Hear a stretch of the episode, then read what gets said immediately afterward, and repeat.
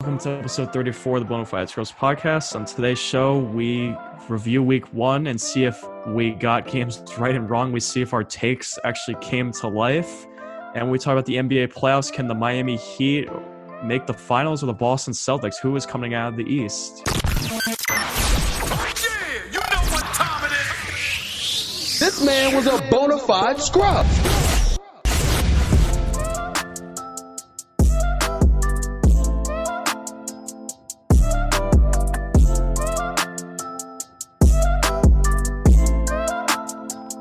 Today is Tuesday, September 15th. Welcome back to the Bona Fide Scrubs podcast. I'm Will Swanky. Noah Levine is here, and we're here with you today to recap everything about Week 1 in the NFL. We had some really interesting storylines, some things that we speculated about that it came true, that didn't come true.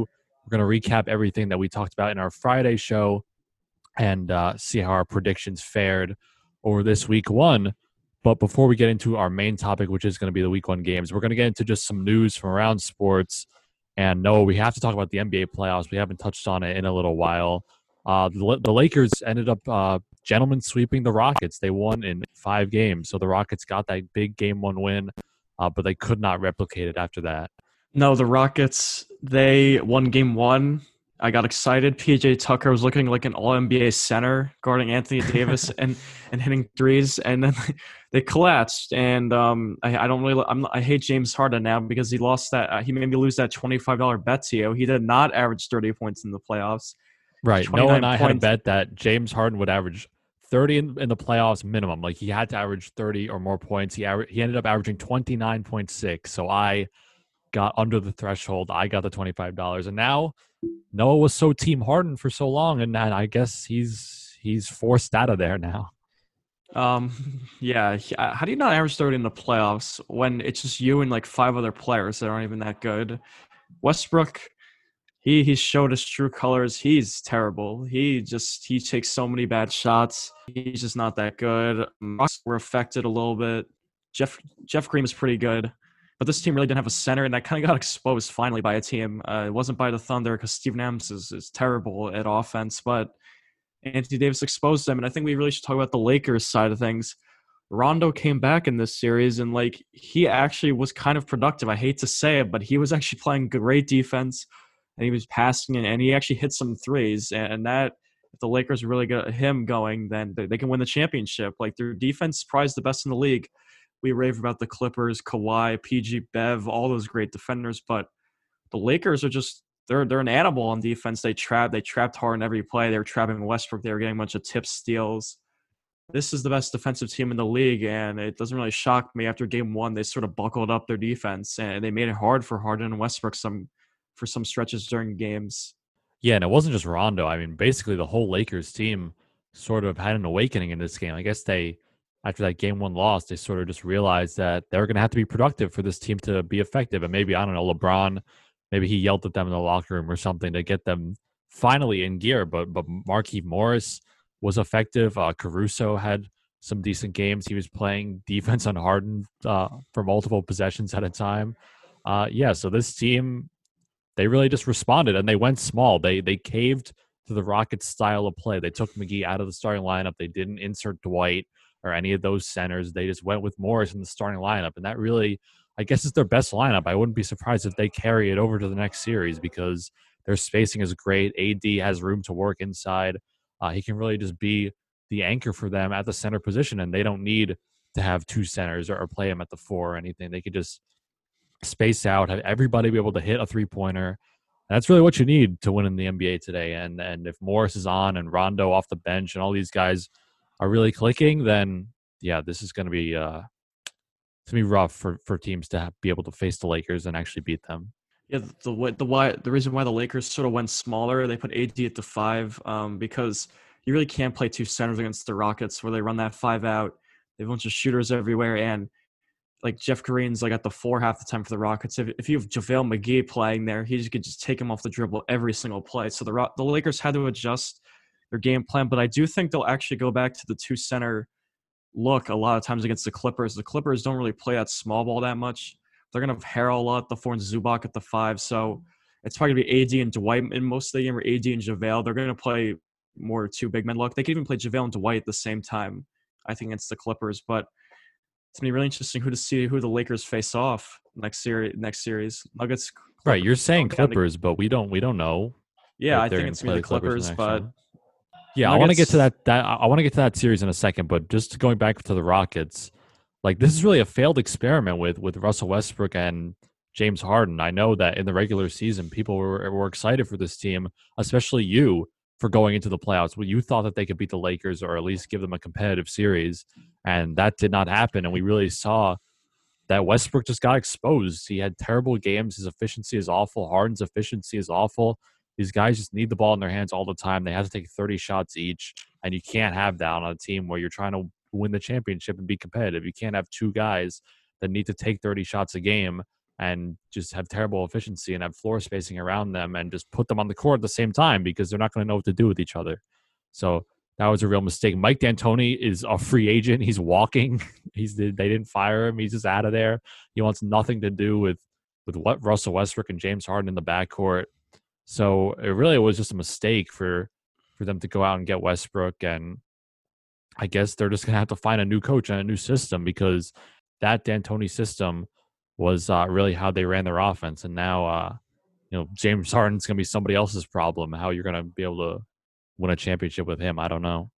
Westbrook and Harden was just an awkward fit. I don't know why they got rid of Chris Paul after the success, but apparently Harden and CP3 beefed, and everyone forgets Chris Paul on this team. They were the first seed in 2018 and almost went to the NBA Finals. CP3 is just – Westbrook's probably a better player and more dynamic than Chris Paul, but he's just a better leader. He impacts the game more on defense and stuff. I mean, CP3 and Harden, I'm not saying they would beat the Lakers this series, but it would definitely be a little more competitive. They got really blown out the last couple of games. The Rockets just kind of quit after the first half in some of those games. And Chris Paul, I mean, Westbrook isn't a quitter, but neither is Chris Paul. And Chris Paul is way better in this. It felt like Harden could actually play off ball more with Chris Paul in the game. With Westbrook, they both just took turns shooting it. I don't know how efficient that is. But with D'Antoni, he left the Rockets. Really unfortunate. He still hasn't won a championship. He built that Phoenix offense with Nash, Amari, Sean Marion, and now the Rockets. He had Chris Paul, Harden, and Westbrook all in a bunch of years. But it's going to be interesting. Whoever the Rockets hires a new coach, will they go away from the Harden one-man show, let him have the ball every play and do whatever to score points, or will they actually get a new point guard or make him play off-ball more and sort of implement a new offensive system? And I wonder if Harden would actually like that or not if they got a brand new coach. That's something to look forward to. Yeah, I mean, Westbrook and Harden are there under contract for a long time, so you're either going to need to figure it out or try and move on and trade Westbrook again or something. And I don't know. I don't think anyone wants them. Yeah, I don't think they're going to be really successful with that. They're going to value back that they really deserve for a player of Westbrook's caliber. So we'll keep track of the Houston coaching situation. We'll see where D'Antoni goes. If he takes another job, he's up there in age, so we'll see if he decides to retire. But let's go over to the other LA team, the Clippers. You brought them up before. They have blown a 3-1 lead to the Nuggets, and just when you thought the Denver Nuggets were out of it for a second straight round, here they come again. They forced Game 7, which will be played tonight when the podcast will come out on Tuesday.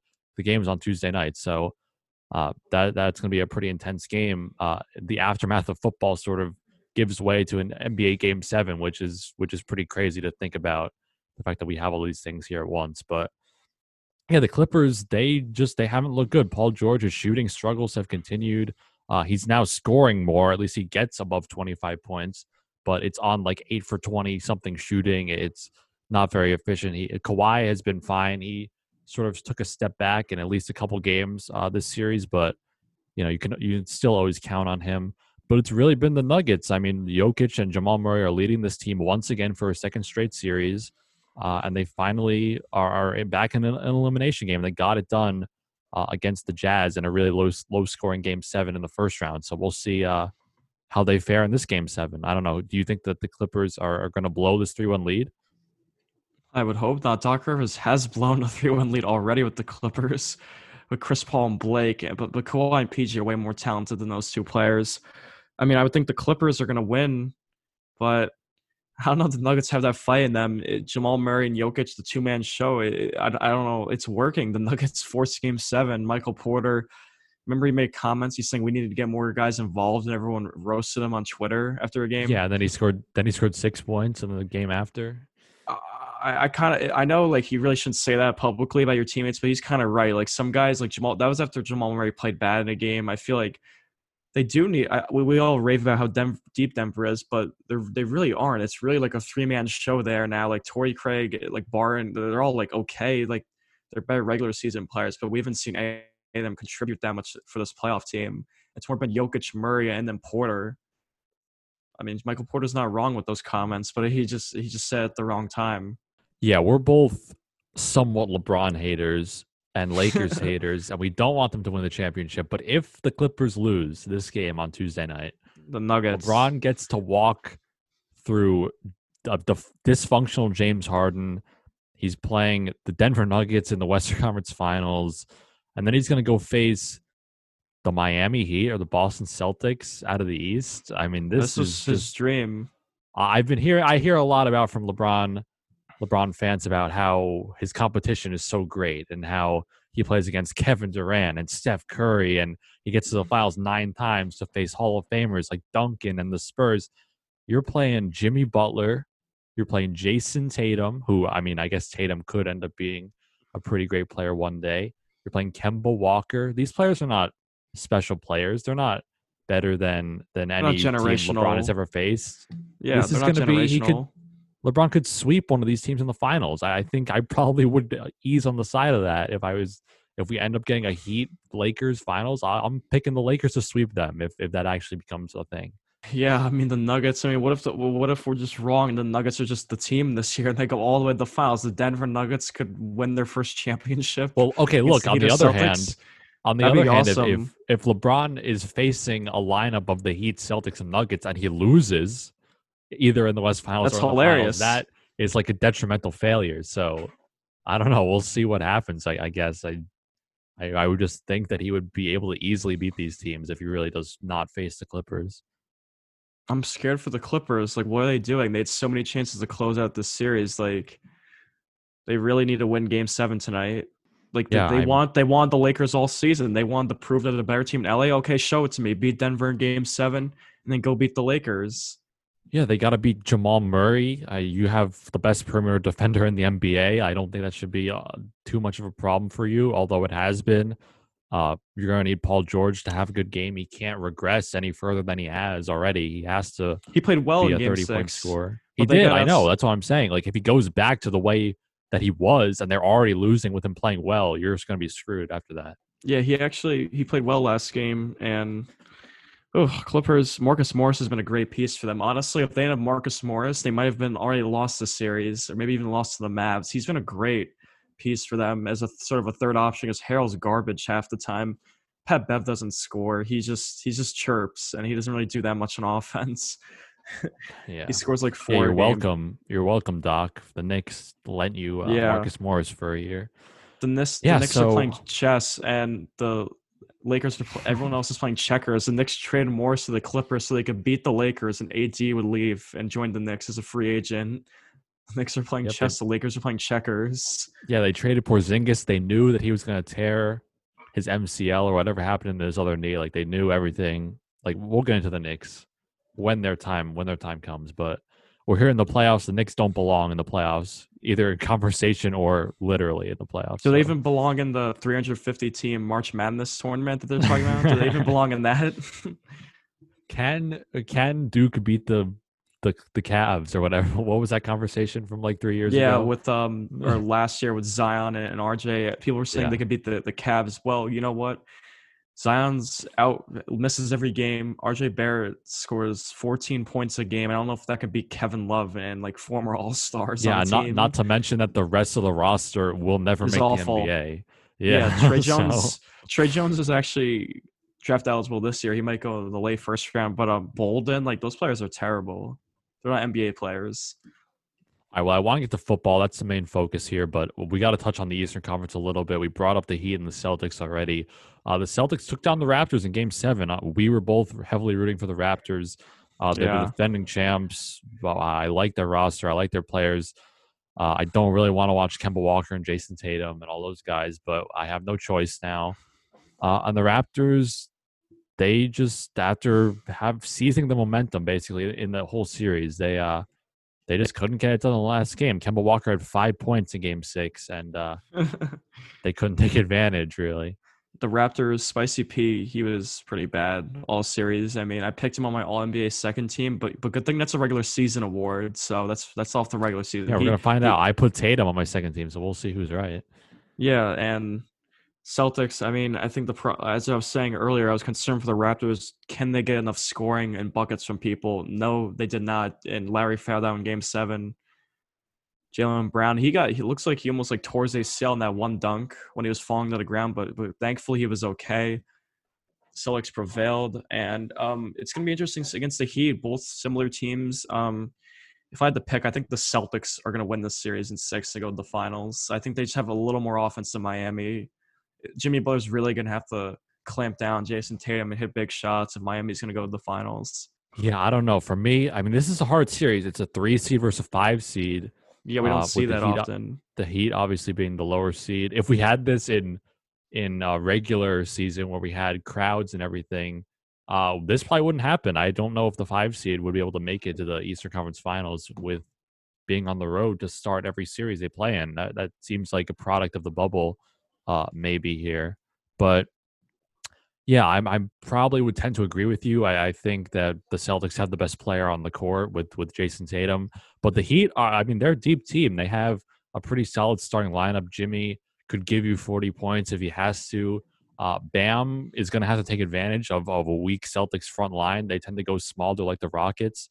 So we'll see if Bam can play the AD role and sort of just dominate inside both on offense and defense. But yeah, I'll probably take the Celtics in 6. I don't know, unless Jimmy just has a great series and Hero is playing up to his potential and everything. I don't know how the Heat end up winning. And the Celtics, they get Gordon Hayward back for this, right? He's coming back, so that's more. He's going to come back.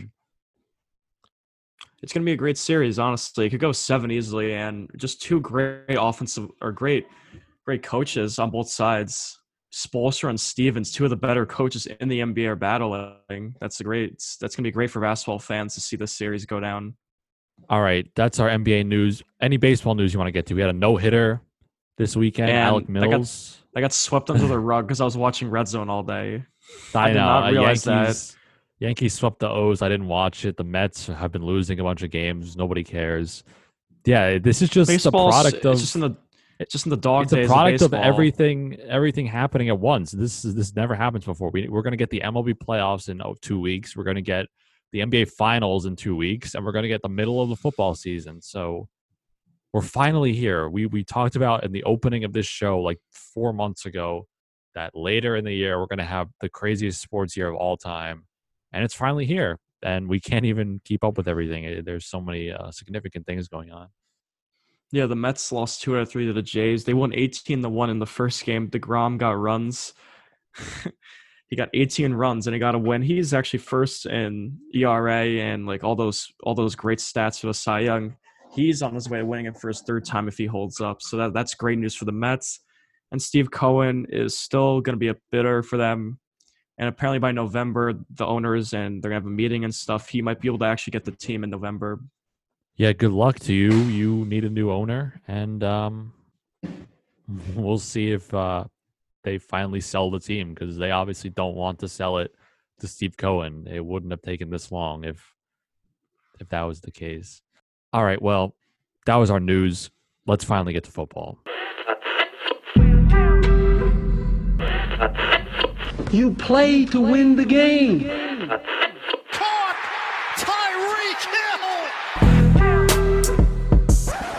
Hello? You play to win the game.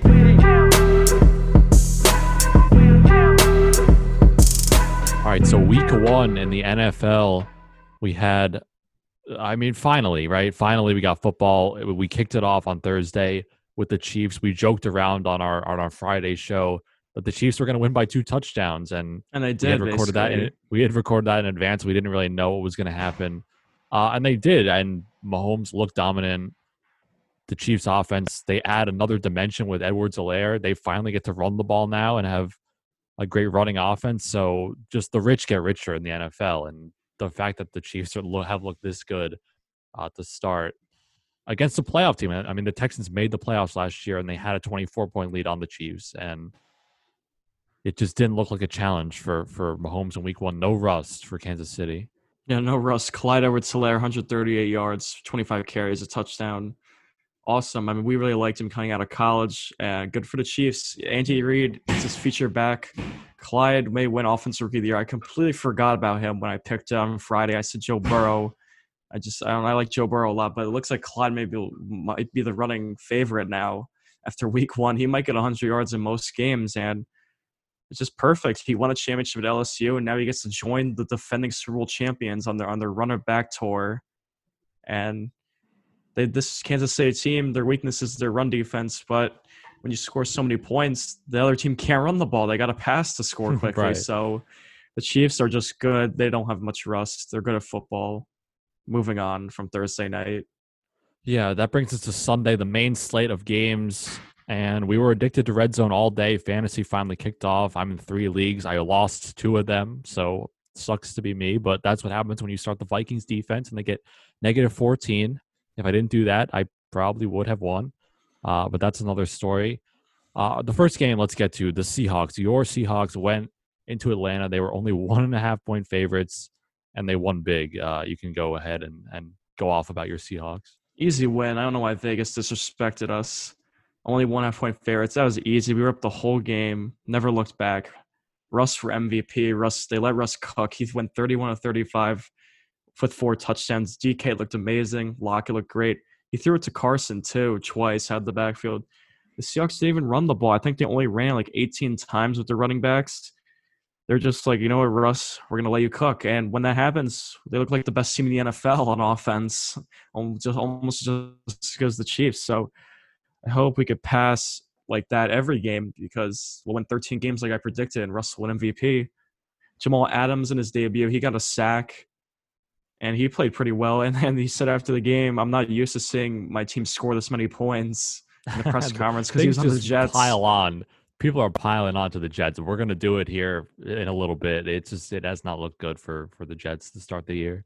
38-25. I had Ridley in fantasy, and Ridley had a nice 2 touchdowns. The Falcons basically just got all their points in garbage time. I had Matt Ryan too. I'm not concerned for this defense moving forward. I know they gave up like 400 yards to Matt Ryan, but that's just what the Falcons do. They're going to score points, and they're not going to play defense. But if you just hold the lead against them the whole game, you should be good. Yeah, I was going to say, just to go against you for a second, that you're kind of excited about the Seahawks offense after Week 1, but they're playing the Atlanta Falcons defense, which is definitely that's true. The bottom of the league. And you're also looking at your own defense, which gave up 3 100-yard receivers. So, I don't know. Again, it's only Week 1. You're probably right. This is probably just the outcome of a high-scoring game against the Falcons. But, I don't know. That's maybe something to watch out for looking at the Seahawks secondary, because they're the only team this week to give up 3 100-yard receivers. Yeah, just a lot of offense in this game. Matt Ryan had 450 yards. Russ had 322. You were making fun of me last week how he only had 190 yards or whatever last year against them. Well, guess what? He was 31-35 with 304 touchdowns. He was awesome. Even though it's a Greg Olsen, shout out to him. He's a part of the Fox broadcasting crew also. He's playing this year, but he's going to be on some Fox broadcast, and the Seahawks aren't playing. Yeah, he gets injured and just becomes a broadcaster in the middle of the season, which is so weird, but. Yeah, tight end, he caught a touchdown. He actually maybe has some legs left in him, unlike Gronkowski, which we'll talk about the Buccaneers later. Yeah, okay. How about the Jets visiting the Buffalo Bills? A little New York battle. We both picked the Bills in this game. Oh, yeah, I should mention that we both picked the Seahawks to win. They won. We both picked the Bills. They looked fine. They just rolled over the Jets, who things just get worse. Jamal Adams is making fun of them. Le'Veon Bell injures his hamstring, which for running backs is probably one of the worst case scenario injuries that could keep you out for a long time. And this offense just looked pretty awful. I know Crowder had a decent game in the receiving core, but Sam Darnold has not looked good in quite some time. And are you getting worried if you're a Jets fan about Sam Darnold so far?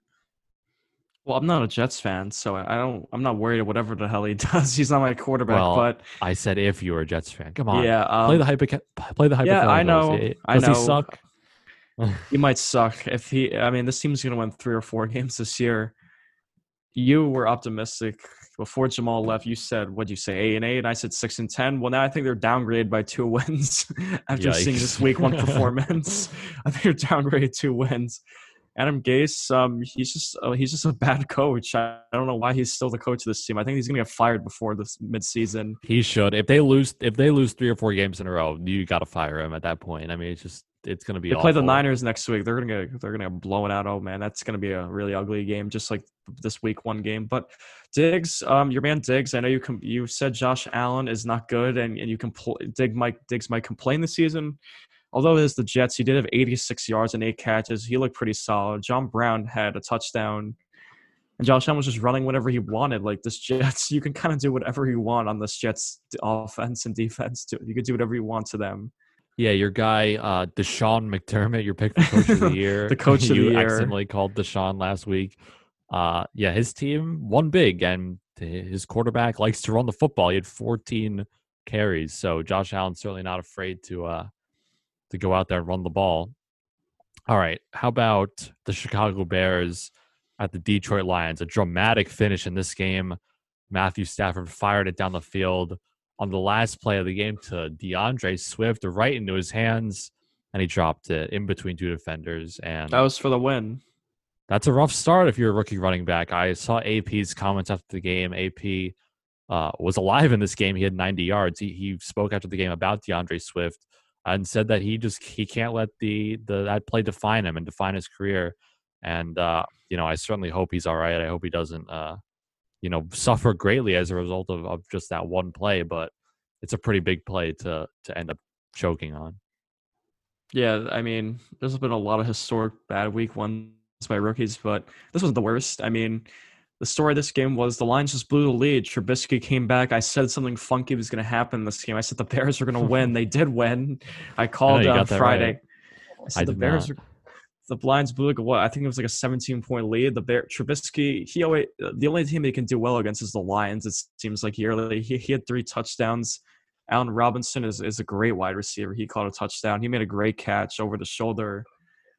Yeah, I mean, the Bears, I mean, I don't know if they're not a playoff team, but they have something to build off of. Trubisky's probably confident now after this come from behind win. So there's that for the Bears. The Lions, I know Galladay was out. Hawkinson looked good. He caught all 5 of his targets, and he got a touchdown. And I don't know the story, but I don't know why Adrian Peterson is getting 93 yards. You see, they invested a 2nd-round pick in DeAndre Swift. I know he dropped the ball, but they drafted Kerryon in the 2nd round a few years ago, too. So why would you keep wasting high picks on running backs when you just want to give the ball to a washed 35-year-old? I don't understand it. Yeah, I don't either. This is a weird game this week. Trubisky gets the nod from Nagy. Everybody makes fun of it. We make fun of it, and he goes out and throws 3 touchdowns. I mean, yeah. How about Anthony Miller too? Anthony Miller caught a touchdown this game. I was picking him as a little bit of a sleeper wide receiver this year. But yeah, I mean, for the Lions, who would have thought that Kenny Galladay goes down and Adrian Peterson almost rushes for 100 yards? I definitely would not have picked that to happen in this game. I don't know why AP is the starter. I mean, he played well, but also the Lions' defense really was bad down the stretch, just allowing a 17-point comeback. It was so funny. I didn't see Patricia on Red Zone or anything, but Chris texted on our group chat. He said, I don't know if he texted on group chat, but he texted me saying, "Is Matt Patricia look fatter, or is it just me?" That's what he said. He did text that to us. Yeah, he texted that to us, and that I didn't see him, but I don't know. Maybe he's fat, and his lines came up short of that win.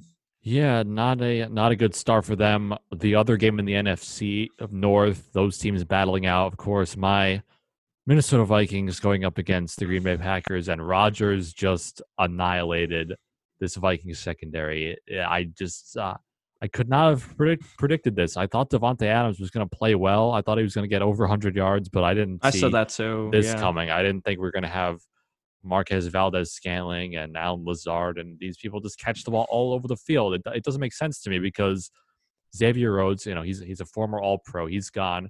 But he had a over 100 passer rating allowed last year. That was just one of his stats. Trey Waynes, again, another corner we lost in the offseason, allowed over 100 passer rating to QBs last year. So now you're replacing him with players like Holton Hill and Mike Hughes and these younger 23, 24-year-old players who were actually somewhat better last year than the guys they lost in limited time. But you would not know that if you were looking at the stats. This was an ugly game all across the board for the Vikings defense, which just basically blew the game. It blew the game for me in fantasy, negative 14 points. Basically, I could have done anything. I could have not started defense. I could have had like the Washington football team defense, the Jags defense would have been much better for me. That was a disaster. And the offense for the Vikings was fine. They put up, I don't know the score in front of me, but 36 points or something like that. 34.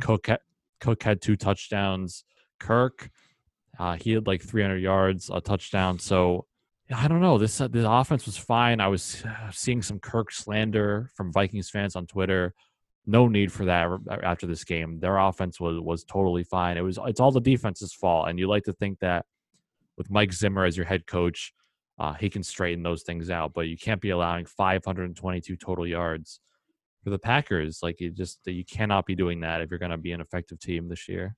Well, the Vikings didn't answer my question week 1. I said, can they actually cover receivers? Will their corners do anything? And they did not. They answered your question. They answered it. They did answer it. They can't. And I think moving forward, this is a concern for the Vikings. I really think teams are going to be able to sling it on them. And also, Danielle Hunter was out for this game. He's out for the next 2 weeks. Also, Justin Jefferson was a non-factor. I mean, I'm not too worried. That was week 1. He's a rookie, and the Vikings offense still looks solid. I don't blame the offense at all. You're totally right, Will. But how are you guys going to cover? Like, you guys play the Packers again, too. Are you going to lose that game also? You lost twice to them last year. You got cooked this game. I mean, I don't know if the Vikings are going to win this division. I didn't think they were, but they answered my question. They can't cover receivers. Yeah, they definitely can't. Well, we're going to get into this a little bit later. We're going to bring back hyper overhyped later and look at some of these QBs. But just on the question of Rodgers, do you think this is really Rodgers' resurgence? Is he going to be this good all the time now this year, or is this just the product of the Vikings having bad defense and not being ready for week 1? Well, I mean, I just think Aaron Rodgers is playing piss this year. I think they didn't give him a receiver or anything in the first couple rounds. They didn't give him any help. And he showed it in week 1. He's like, you know what? Screw it. I'm just going to throw every play to Devontae Adams. And that's what he's going to do all season long. I said the Packers will win the division and be a playoff team. They're definitely on the way to that. And Rodgers, I mean, if he performs like this every week, he'll win MVP. So that's actually not out of the realm of possibilities. He could win MVP if he plays really well every week. But it's 1 week. We can't really overreact. No preseason. No, it's a pandemic. I'm sure the Vikings will play much better against them the next time they face off. But, I mean, there's that. Aaron Rodgers is still pretty good at football. Yeah, I guess we can answer that question. Is he still good? Yes. The answer is he's still good. All right, how about another quarterback we're watching this year, Cam Newton and the New England Patriots. They hosted the Miami Dolphins this week in a division matchup, and Cam looked like his old self. Only 155 passing yards in this game, but he did run for 2 touchdowns on the Dolphins defense. I had this game on. I mean, I didn't have it on, but it was on Red Zone a lot. I felt like they were putting it on a lot. And I feel like they just left the Patriots left points on the board. I think if you really paid attention to this game, it seemed like a lot higher scoring than just 21-11. Dolphins only ended up with 1 touchdown. Jordan Howard ran it in. So, yeah, I mean, this was an interesting game to pay attention to. Starting it off, we didn't know what the Pats were going to look like with a brand new era, basically, with Cam at the helm. But they looked fine. I know they're playing the Dolphins. They're going to have to perform a little bit better against your Seahawks next week on Sunday night. But they looked fine to me. I don't really see the Pats having much regression this year. We both picked them to win this game also. Yeah, Pats won. I mean, the Patriots offense is dead to me.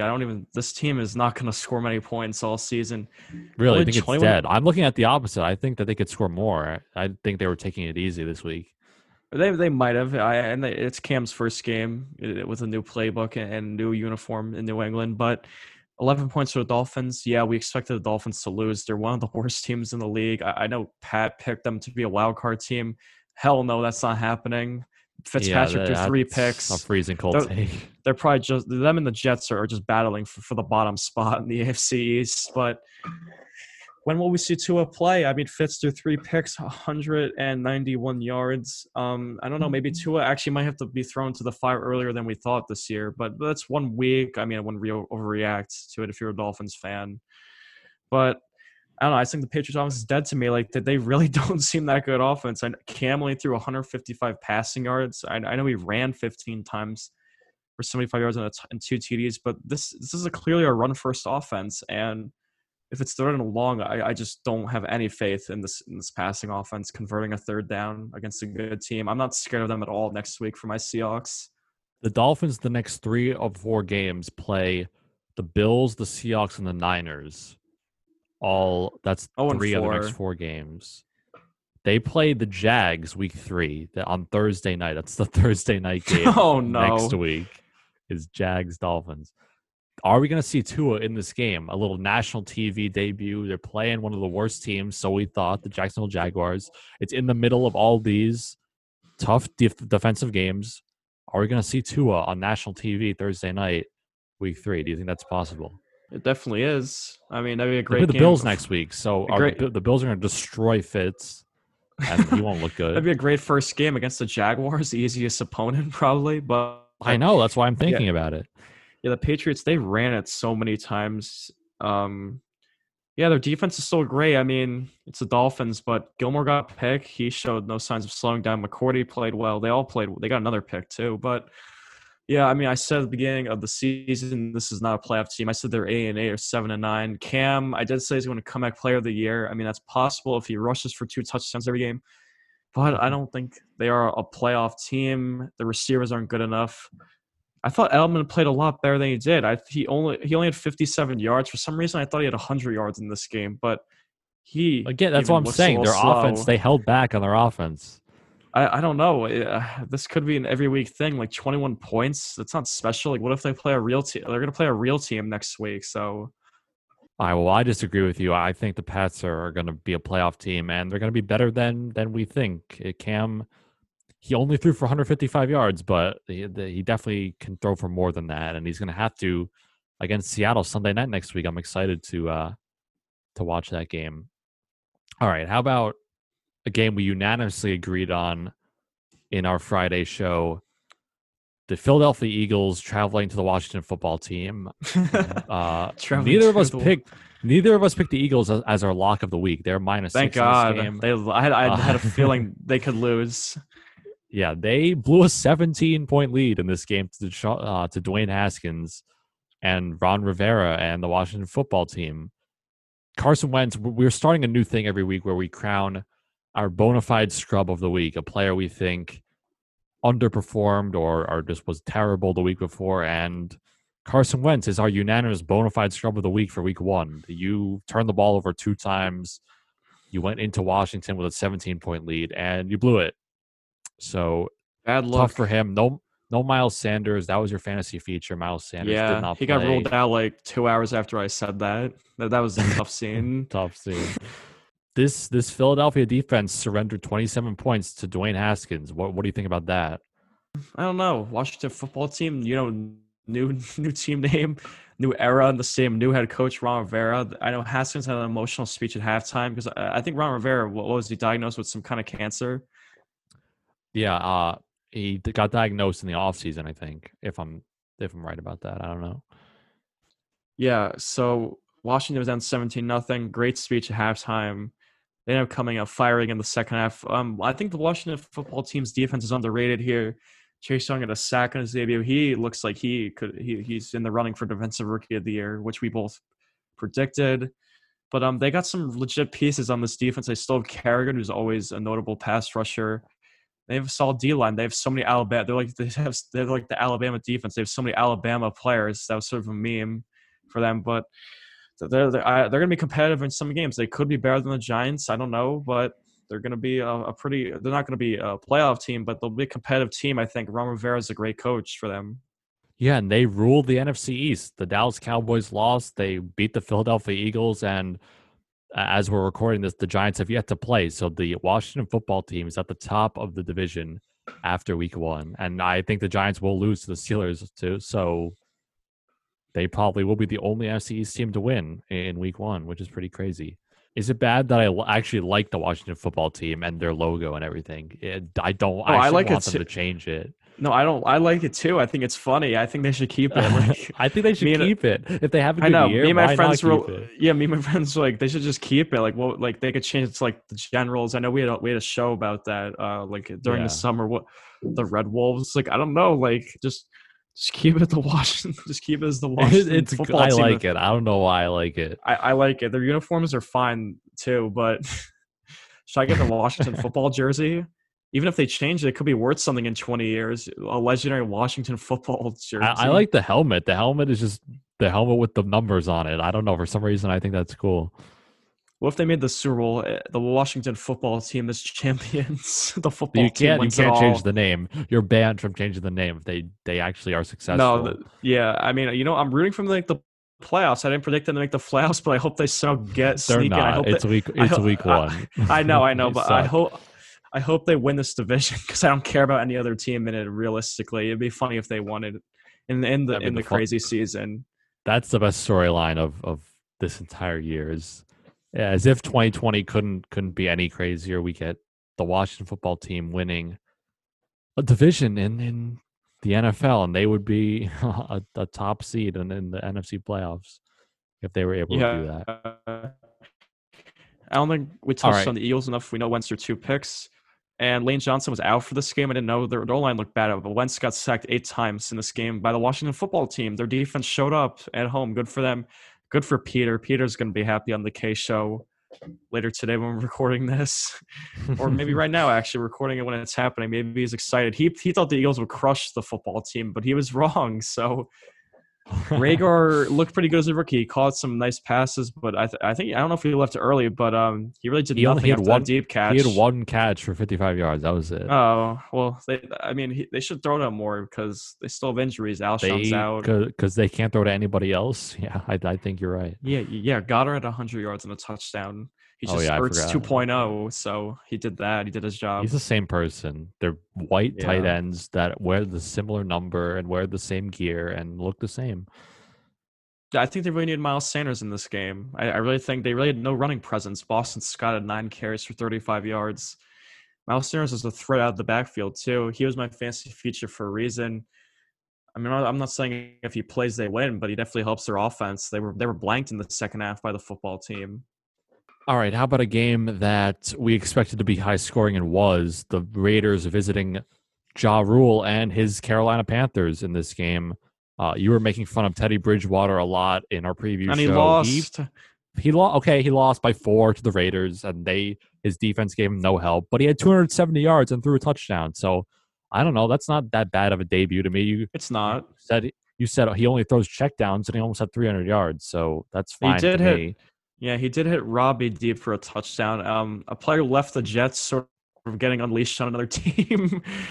Robbie Anderson unleashed on the Panthers. It's so funny. He went deep. He had like 120 yards. He did better than DJ Moore. He did way better, but DJ Moore's still the alpha there. And I think we knew the Panthers' defense is going to be really, really bad. Kuechly retired. They lost Bradbury in the offseason to the Giants. This team's not going to be good. I think they're a 4-win team, Carolina, and then they showed it in week one. Josh Jacobs, he ran all over them. Yeah, and I own like half the Tampa Bay roster in one of my leagues, so I'm excited to play them against the Panthers because that's their matchup week 2, and hopefully Ronald Jones can pull a Jacobs, although that's just a ridiculous sentence that I don't think that could ever happen. I don't think anyone on the Buccaneers, any running back will ever score a touchdown this year for them.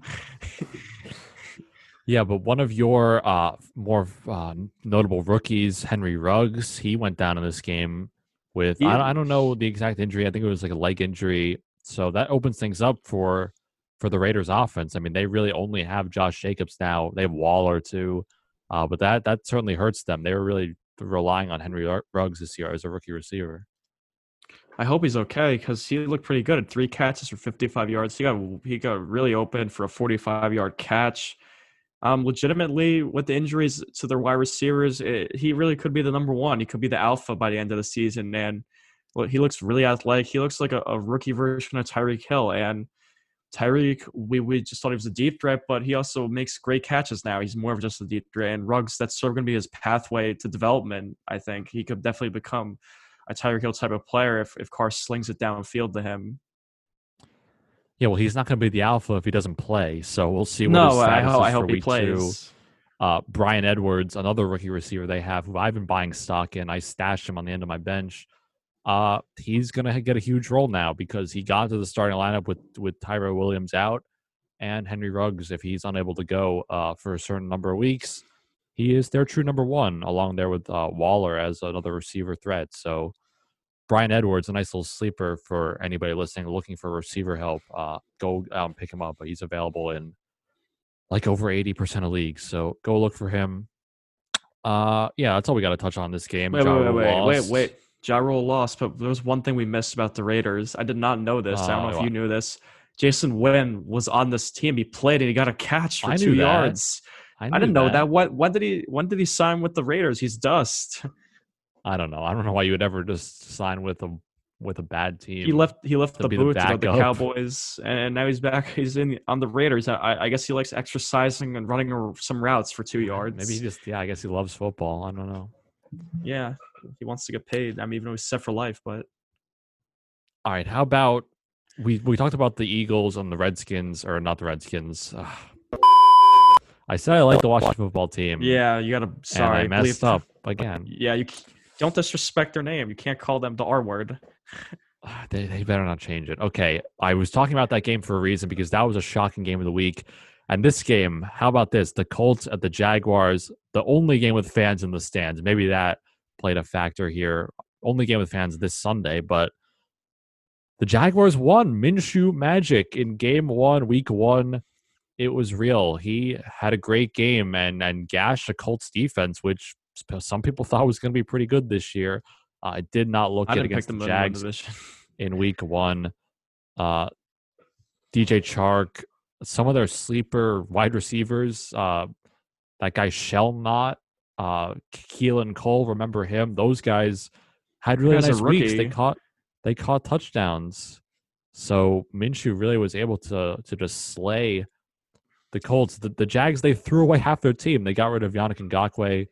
The Vikings traded for him. They obviously released Leonard Fournette, who is now on the Buccaneers. The history with them, they got rid of Jalen Ramsey last year. All the things that they did. They're 1-0 to start the season, so those players do not care about tanking like the management, like the ownership. They're out there to win, and they beat a team that many people think can make the playoffs. I know some of our friends picked them to win the division, other friends with pods, but neither of us did, but we both picked them to win this game for obvious reasons, and that just did not happen. Yeah, the Jags upset. Shout out to Justin on Double Say Sports. He called that. He said the Jags will win this game. He's going to be on our Friday show previewing week two. But good pick, Justin. The Jags actually won. I know you were high on the Colts in this game. Will, they were one of your picks. They were my lock of the week. And you lost. You lost on that. And you lost on a few other teams that we'll talk about later. But Jonathan Taylor, it's just so stupid how Marlon Mack tore his Achilles. You were hyping up Jonathan Taylor all for the past couple of weeks to me, and I said, no, he's not good. He's not going to do this. He's not going to do that. All season, now he has the chance to be number one back. Hines is there.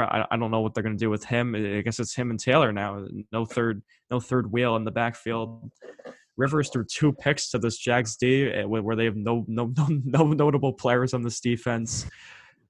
And T.Y., he looks pretty old. Looks like Paris Campbell's actually the number one receiver for this Colts team. The second-year rookie doesn't make any sense. Second-year player out of Ohio State.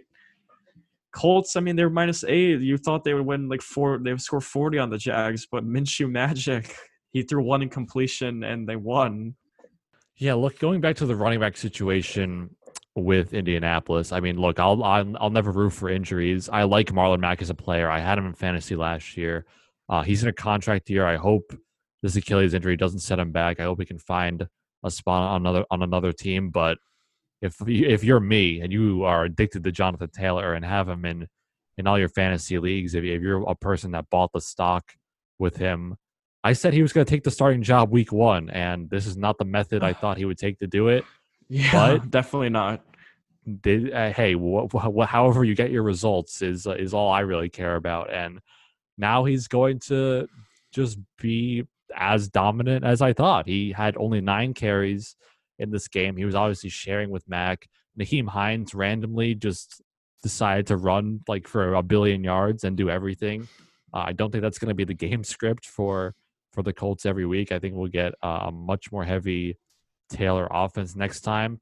But Taylor was tied for the most catches on the team. He tied, I think, either Hines or Campbell for 6 catches. So he can definitely get involved in the passing game. I know people were saying that in training camp he couldn't catch the ball. He had problems catching the ball in college at Wisconsin, but he's not going to – when you play with Phillip Rivers, you can't have trouble catching the ball. So he is going to be a dangerous, dangerous fantasy player and a dangerous running back just in general for the NFL because he's so big, he's so explosive, and he's just going to be great. I'm excited to be a Jonathan Taylor owner going forward. Yeah, definitely. I'm excited to be a Henry Ruggs owner if he actually is healthy and he becomes good for that team. He just got injured. I know why he'd be hyped for that. I'm not hyped for that. I'm hyped for him. Like, he's going to hopefully doesn't miss next week. But anyways, yeah, Colts, I don't know. That losing to the Jags week one, it's a bad look for that win the division. Yeah, they're not going to win the division. I picked the Titans to win. You picked the Texans. Yeah, Titans, Will Fuller season, 100 yards. We have not seen the Titans yet. You will have seen them, listener, if you are listening to this when it comes out. But they are probably going to win the division. I don't see why you would ever pick the Texans or even the Colts. These teams are not on the same level as the team that went to the AFC Championship last year. So we're going to find out how they look. Okay, how about the team that they beat to go to the AFC Championship last year, the Baltimore Ravens taking on the Cleveland Browns? They were the most dominant team of the week. I thought it would be the Chiefs. It was not. It was the Baltimore Ravens. They ended up winning by 32 points against Baker Mayfield and the Cleveland Browns. The Vikings' former offensive coordinator, Stefanski, his offense got held to 6 points, no touchdowns for the Browns in this game. I warned you all about Nick Chubb. He was my fantasy flop. 5 points for him, so I'm not surprised. Good look for me. I told you not to start him. I told you to be wary of him. Well, you know what? I won this week, and you lost, don't talk to me. That's what. Look, I started the Vikings defense. They had negative 14. I can't help it. Yeah, just an awful game for the Browns on both sides, 38-6. They've lost 16 straight week ones, so that was a factor. You know what? Well, why don't we just pick the Ravens and Chiefs to cover the spread every single week? They just blow out every team, it seems like. We should, but that would be pretty boring. But yeah, I have a feeling that we will be picking them eventually to win. They play each other one week, so maybe that'll be a fun pick to see who wins that game. That could be like a Chiefs Rams 2.0. We can get just one of the most insane games. The interesting thing for the Ravens offense is, well, J.K. Dobbins actually played more snaps than Mark Ingram. He had 2 touchdowns, 2 goal line touchdowns. He was a second-round rookie out of Ohio State. He was awesome last year at Ohio State. Maybe he'll be the lead back, and nobody was really drafting him in the first 7 rounds. So if you're a J.K. Dobbins owner, good for you. Maybe he's actually the guy since Mark Ingram's getting up there in age. Dobbins is pretty good. I don't know if I buy that just yet because the Ravens obviously had a monster lead, right? And yeah, Dobbins he had 14 points in a he had 14 points in a PPR league with 2 touchdowns, so that's 12 of his points right there. So he did get goal line opportunities. He did get into the end zone, so that benefited you if you decided to start him. But I just think they decided to sit Mark Ingram in the second half because you just want to test out your new players, and they have the leeway to do it when you're just in a blowout. So I don't know. I think Mark Ingram is still definitely a viable option. I think he's still the main guy, but we'll see. I mean, I don't know. Dobbins could win that job faster now that we've seen him play well in his first game. So I don't know. I mean, so the Ravens have always used a carousel of running backs, and they're going to use 2 or 3 guys. I'm not saying Dobbins. Not last year, Mark Ingram had 15 touchdowns last year. Yeah, but they also had Gus Edwards sometimes. But this year it's going to be a carousel. It's really between Ingram and J.K. Dobbins. I mean, Browns. I mean, Baker Mayfield. I mean, I said he was going to be good this year, him and Odell. But I know it's week one, but are we concerned about this Browns team in general? I said they make the playoffs. Yeah, I did not. And week one only, but I don't know. I mean, even if they're good, I don't think they're better than the Steelers or obviously the Ravens. So that would put them out of the playoffs right away. But yeah, I mean, I don't know. If you might have to hit the panic button on the Browns. This is one embarrassing season carrying over into week one of the next year, and they did not look prepared. They're playing the Ravens, so obviously great on both sides of the ball, but Baker Mayfield was awful in this game. He had only 189 yards. He did throw a touchdown to David Njoku, who may have torn his MCL this week, so look out for Austin Hooper, but I have him. You might not want anything to do with this Browns offense in fantasy or otherwise. Baker threw a pick in this game. Chubb was bad. Just a terrible, terrible game for the Cleveland Browns. Nothing really else you could say about it. Browns, they do play the Bengals on Thursday night. Both of them are 0-1. So Baker against Burrow, that'd be interesting to see. Maybe the Browns can get right. Maybe that's a get right spot for the Browns against the Bengals defense. That's a Thursday night game right this week. Yeah, that's an interesting quarterback duel. How about this quarterback comparison to start the year? Baker Mayfield or Sam Darnold? Who are you more confident in going forward? I've always been a Baker fan, so I'm gonna go Baker. And also, he actually has a formidable team around him, and he doesn't have Adam Gase, so yeah, it's Baker this year. Yeah, I guess. I mean, I know you're biased, but I guess you're right. Just that the Gase factor might be too detrimental to the Jets. I mean, everything goes wrong. Yeah, Adam Gase. Another game. This is one of my locks of the week. Chargers visiting Joe Burrow and the Bengals. And Noah, I'm going to let you talk more about this game because you like Burrow. And I just found this game to be incredibly boring. I picked it as my lock. The Chargers did cover. They won by 3. Well, they pushed. Burrow, so, yeah. They choked on the game. The game-winning touchdown. AJ Green got an OPI on the last play, and then they couldn't get it done on the ensuing play after.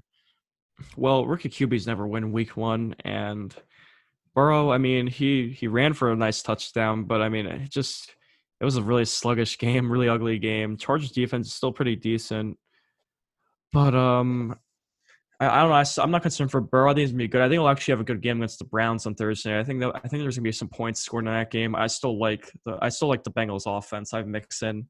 Fantasy, he played bad. He fumbled, but I think we should be more. It's kind of what we expected from the Bengals week one. We got the push. We tied the -3 for the Chargers. So count that to the record. 0-1 tallied up. Well, I'm 1-0-1 with the Seahawks, and you are. What was your other picks?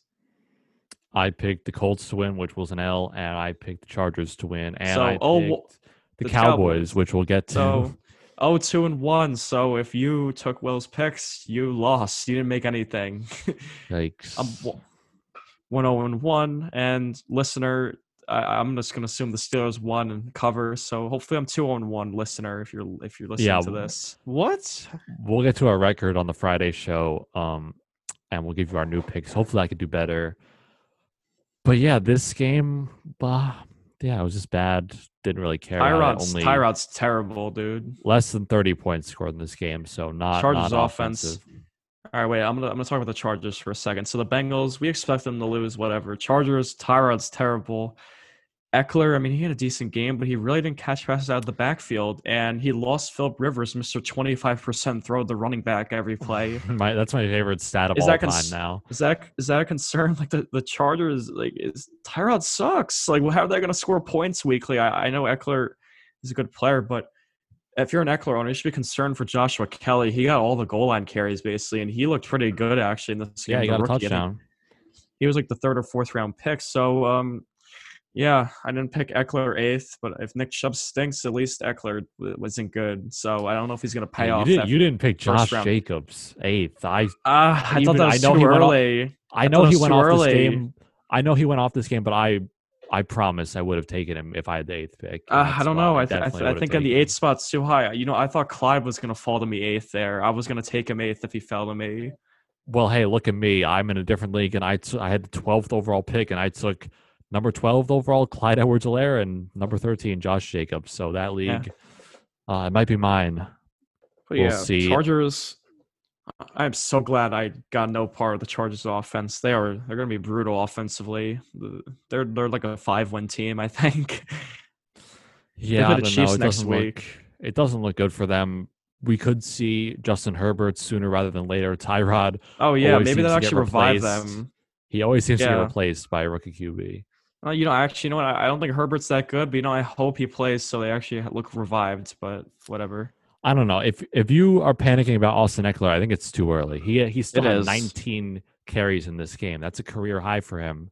No, I know. I'm not the carries, but he needs to catch more passes to pay that off. The pass catching will come. They were in a sluggish game. They won the game. They're just trying to clock manage. I know. They're running the game down. It's not good when you have a player like Austin Eckler who, when his team is losing by 25 points, which as we're insinuating will happen to the Chargers with their bad team, you're going to have to throw the ball to him, and you're going to have to get it to a guy who can make plays. And Eckler, he's going to get the PPR. Next week, they play the Chiefs.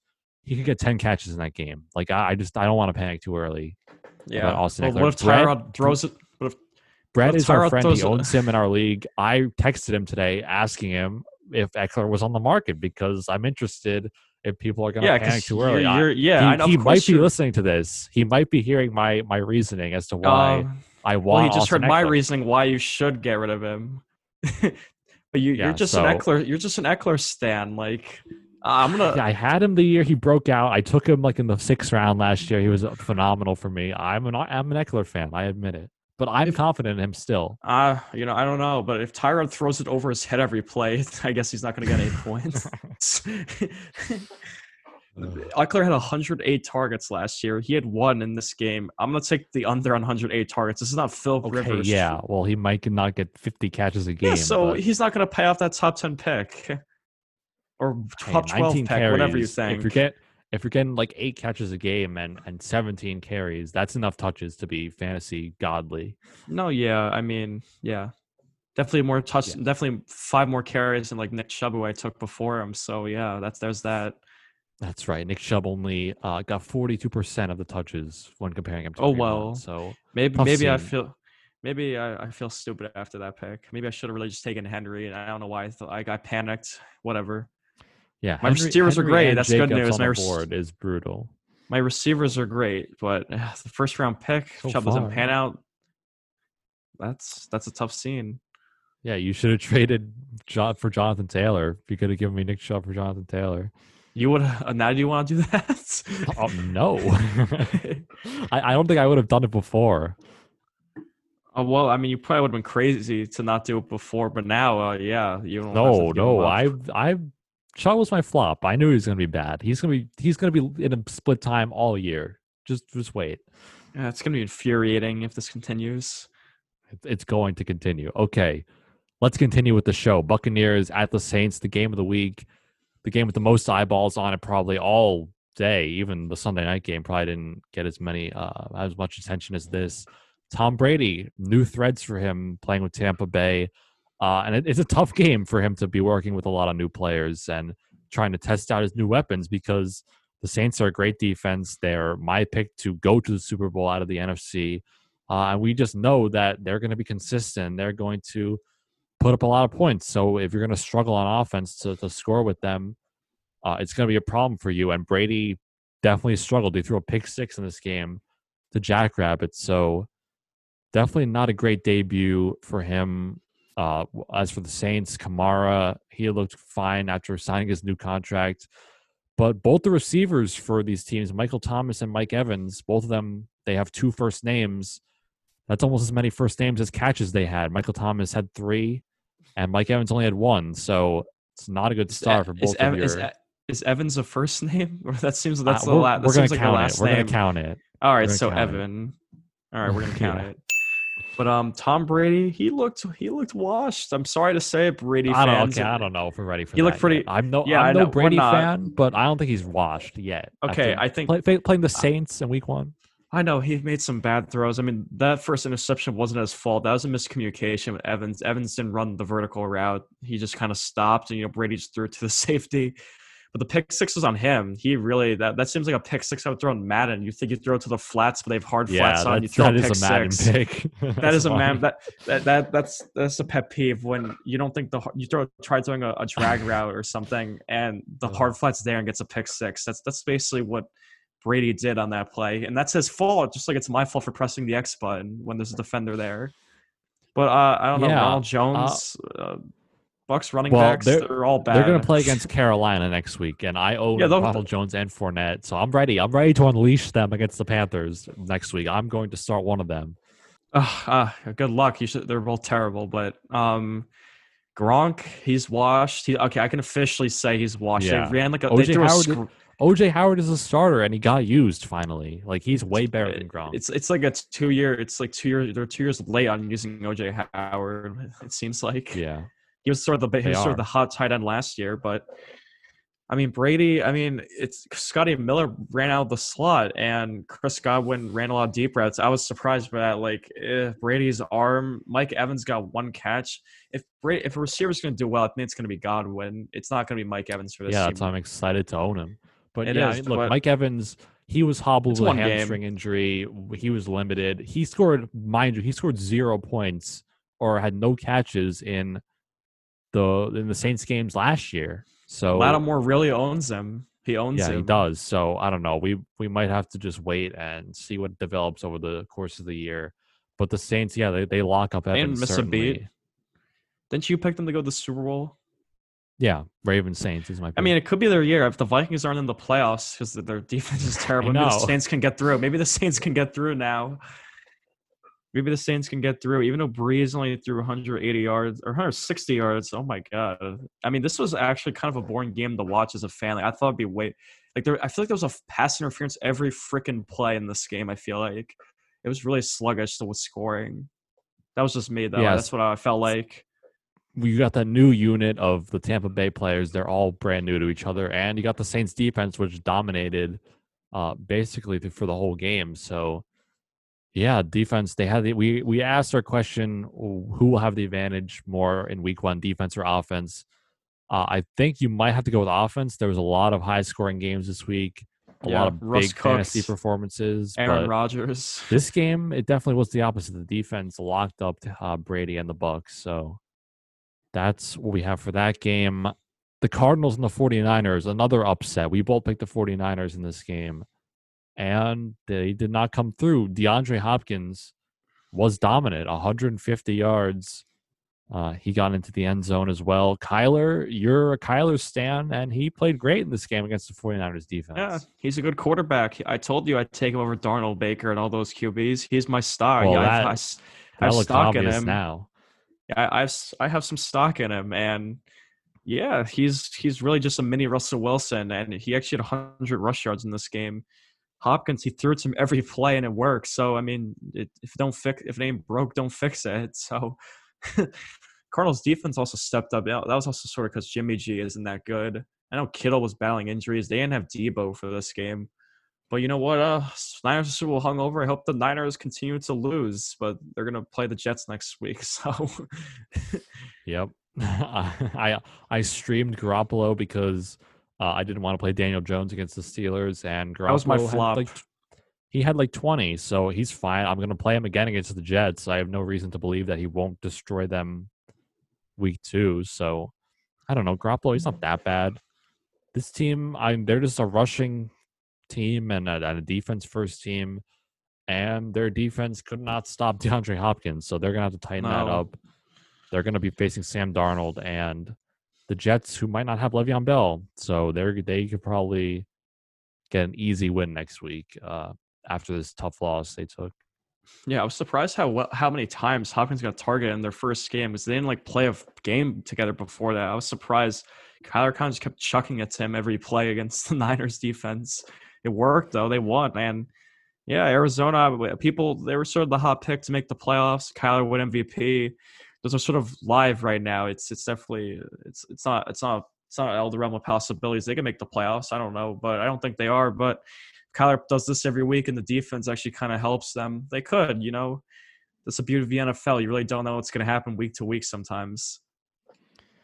Yeah, Hopkins looked really good. We didn't talk about it at the beginning because we sort of skipped over the Texans game, but how bad did the Texans look on offense without DeAndre Hopkins? I said it in the show that Hopkins is vitally important to that team. You know what? Deshaun Watson, he was terrible. He was terrible without him. He looked lost. There's no bailout when you're playing the Chiefs. All right. It's week one. He had no options. Oh, you know what? Excuse me? It's Will Fuller's season. He had 112 yards, 8 catches, most targets. That is why he's the number one. I don't care what the Texans do. That's only going to be there for 2 weeks. He's going to be gone. No, he's going to play. He's going to play well. I still think they're winning the division. If you're the Texans owner and you're in Chiefs right now, you realize they played the Chiefs. Look, you just paid Deshaun Watson $50 million a year to be your quarterback, and you got rid of the best offensive player on your team that he worked so well with. Like, how that is just moronic to do. I don't think the offense was all right, but I don't know. It's tough to play the first game on a Thursday against the team that's raising the flag. And they had fans. The fans were the advantage, maybe. The fans did something. The fans did something. But, yeah, if you're a Texans fan, it might be rough. The Jags had fans. And they won. It's the key to success. Maybe the Broncos. I don't know. The Broncos have fans on the Monday night game. Listener, tell me. We'll find out who won. Scream at us who won that game because we don't. All right, how about the Sunday night game? Cowboys visiting the Rams in their brand new $5 billion stadium, the most expensive sports arena in the world. That looks awesome. They had palm trees like in the middle of the stadium. Palm trees like everywhere near cool. It too. We're out here in New York, the other coast. We have possibly the worst stadium in the NFL in New Jersey with the Giants and the Jets, the Fishbowl. MetLife, they were talking about the most expensive stadium yesterday, and like listing like the top 5, and like I saw MetLife, U.S. Bank is like 1.5 billion, Jerry World's like 1.2 billion, MetLife was 1.8 billion. I could not believe that somebody almost spent $2 billion to build that. When you look at stadiums that cost less, like U.S. Bank is great, Jerry World is really cool, like all these places that look great cost less money than the Fishbowl MetLife. I mean, that is horrible. That's because you're in the middle of a swamp in East Rutherford. There's factories and disgusting shit everywhere.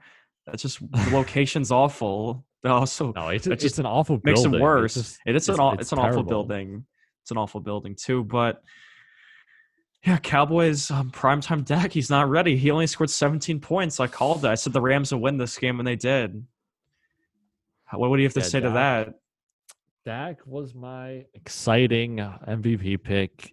He played fine. He didn't lose them the game by any means. No, Zeke didn't win them the game. He's supposed to win them the game. You're right. And he didn't, but I don't know. It's just they're going out west. The Rams are in their new building. They're excited. The new stadium narrative. I said it. They were going to win the new stadium narrative. They had to win. Yeah. Just like the Washington football team, the new name, they had to win. It was meant to be. Malcolm Brown is your waiver wire pick of the week. I mean, he's good. 18 carries for him, 2 touchdowns. This is the problem with me and owning Leonard Fournette. I wanted to pick up Malcolm Brown so bad. I knew that he was going to be the best back. I almost did it. I almost dropped Leonard Fournette for Malcolm Brown just to do it. But I feel like I couldn't have done that week one, and I'm too low on the waiver wire to care. I mean, somebody above me is going to get him, but I would almost consider doing it again. Malcolm Brown. I just put in my claim for him, so am I ahead of you? You're ahead of me, but you're like, I think one of our kids lost Le'Veon Bell, and I'm 12th in the waiver wire. What the hell? I just won. That doesn't matter. That's how our league works. Yeah, I know. But Malcolm Brown, Cam Akers was pretty good. I mean, the rookie. I was surprised it wasn't Akers as the guy, but he is a rookie. Coaches hate rookies in week one.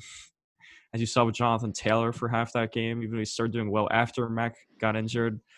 But yeah, Malcolm Brown, I mean, he was sort of an afterthought last couple of years with Gurley, but he's getting some carries, and he's even catching passes. So Rams' offense still looks good. going to be good. It's just their kinder defense did something, and they did. They really shut down the Cowboys in the second half. Jalen, so maybe a questionable PI on Gallup there. I don't know. I guess that's really tough to decide. It probably was. I don't know. It depends on what team you're a fan of. Amari Cooper did not get locked by Jalen Ramsey, though. He had a pretty decent game in this one. He typically does get locked. Maybe I'll go Ramsey, 3 for 3. So. My wide receiver picks this year. 10 catches. One game. I went 3 for 3. I have Godwin, Robert Woods, and Hollywood Brown. So I'm gonna be just fine. Yeah, definitely Rams. That was a good pick. I know you. That was one of your main picks, the Cowboys, and they lost. So that's tough. Dak's not ready for prime time. Me and Chris laughed at your pick. They lost. Yeah, they're gonna have to bounce back. They play the Falcons next week, so we'll see. They should be able to score more points. That could be like a 42 to 48 game or something. I would not be surprised if those teams go into the 80s or 90s in scoring. But then they play the Seahawks the week after. They play the Browns, the Giants, the Cardinals, the Washington football team. So I don't know. Their schedule's not too hard over the next couple of games. All right, so our final segment to close out the show, we've reviewed all the games, and now we're going to give you our hype or overhyped. So we have a bunch of scenarios and storylines from the weekend, and me and Will are going to decide if it was hype or overhyped. So starting with the first one, QB starts, Cam, Brady, and Rodgers and Baker. Will they carry over? Will Cam Newton actually have a good season? Will Aaron Rodgers have a good season? And will Baker be as bad, or is Rodgers actually going to be good all year too? Yeah, I wanted to look at these QBs, like all the ones that had some questions to answer coming into the year, whether that be the new system with Cam, Rodgers, they got him no weapons in the draft. How would he respond? Brady, obviously, in Tampa Bay. And then especially with Baker, like how are the Browns going to be this year? Are they going to be good? Is he going to be able to bounce back with the new head coach? And I think that these starts, whether they had a good game or a bad game, I think it's probably overhyped. I'm going to say that if you're looking at Brady and saying, oh, he might be washed, he might have had a bad game against the Saints, I think that's overhyped. I don't think you can count on that for the whole year. I think this offense will figure it out eventually. They're a new group of guys, and I think he'll have a bounce-back games coming forward. Rodgers, he had a great game. He was on the other side. He tore up the Vikings defense. We mentioned it before. Devontae Adams had a great game. I think that's overhyped too. I don't know if you can really count on it, just one game against a bad defense, how he will be for the whole year. I think Devontae Adams will probably dominate every single time, but I don't know if you're going to be able to get the same production out of Valdes-Scantling, Lazard, these guys. He needs some more weapons on that offense than just Devontae Adams. And with Baker, this is probably the closest one I would go to buying into. Maybe this offense really just doesn't work. Maybe he's not a good QB. I don't know, but he was the number one overall pick for a reason. I'm going to stay with overhype just because they played a great team. The Baltimore Ravens defense is one of the best in the league, if not the best. So we're going to see how he responds against teams that aren't as good. So, I'm staying with overhype for all the QB starts. Yeah, I'm going to agree. I mean, I think Brady's going to figure it out eventually. He looked kind of rusty. Rodgers, I think he'll be good all year. I think the Packers are making the playoffs. So, yeah, I think all these QBs are a little overhyped. I think Baker's going to have better week. His better weeks are ahead of him. Just the Browns curse in week 1, and they played out Baltimore. That's always a tough game. They're not going to score 6 points in every game. They're gonna figure it out. Stefanski's going to create a great scheme for him and that offense. Yeah, I agree. I think they're all overhyped. All the QB starts. All right, how about this next one? Are the Jets the worst team in the league? Are you buying into them being terrible? I am. I think they might. It's them and the Jags. I do. Carolina's up there, but I think Carolina's much better than the Jags and Jets. Yeah, Jets might be the worst team. They might win 3 games to get a high pick. The Jags won in week 1 against a decent team, the Colts. I mean, a lot of people thought the Colts are going to be a playoff team. Rivers is going to revive them, and Rivers looked pretty bad against them. I think Jets and Jags can honestly finish with the same record, so probably hype for the Jets being the worst team in the league. Yeah, I don't know. It's really hard to react after week 1. This is really a strange week. The Washington football team, they played a banged-up Eagles team. I don't know what they're going to get out of your offense every single week if you're them. Dwayne Haskins did not have a dynamic game by any means. So I think you can count on their defense, but can they score any points? You know, that's sort of going to be a question you have for them every week. The Jags, they might be a little bit more convincing than any of these three teams. Minshew might actually be good. I mean, we don't really know. Teams might start to figure him out. But the Colts, that's definitely the best win probably for any of these bottom teams. And the Jets, they, again, have the Gase factor. They lost Le'Veon Bell probably for a couple of weeks to start this season. So, yeah, I don't know. I might agree with you and say they really are the worst team in the league. That's pretty unfortunate. And another hype or overhyped scenario, are the Cardinals actually legitimately a playoff team, Will? Yeah, they beat a great team in week one. The 49ers were the NFC representative in the Super Bowl, so I think it just comes down to, can their defense give them any sort of cushion when their offense is playing great? They can score all they want, but they can't be expected to score 35 points, 28 points, 40 points. They can't be relied on for that every single time. So if their defense can hold it together and at least be respectable, I think that they will have a decent shot at making the playoffs. I don't know who I would take out of my NFC teams, probably. I mean, maybe I'll have to take the Vikings out if they're really that terrible on defense. But I think Mike Zimmer will figure it out. I still don't know what I think about Cliff Kingsbury, but it certainly looks good for Kyler with DeAndre Hopkins there. So I don't know. I'll go with hype. I think they can make it. It's just going to come down to if the defense can actually be good. Yeah, the Cardinals, it all comes down to defense. I think we know what we're getting from that offense now. Kenyon Drake, DeAndre, Kyler, all pretty good players. I think Cliff's I think he's a good offensive coach. But yeah, for them to make the playoffs, it's going to be tough. They're going to have to hope some teams have a down year. Could Minnesota be that team? I don't know. I mean, it looked like it after week one, but could the Eagles miss Dallas, fall apart? Could the Bucks actually be A&A? Like, a lot has to go right for this Cardinals team. Maybe the Niners sort of have a not as great year. But they still play in the hardest division in the NFC West. It's probably overhyped. They're probably not going to make it. If they do, I mean, that's 8-8 season is still a great season for them. If they do get really close to a wild card spot, there is the added extra wild card spot. But I don't know. Maybe they're a year or two early. I think the Rams, they look pretty good on Sunday night. The Seahawks took care of business. They're just not better than those teams, but they'll play them tough this year. I think it's really encouraging if you're a Cardinals fan moving forward. And that was hyped.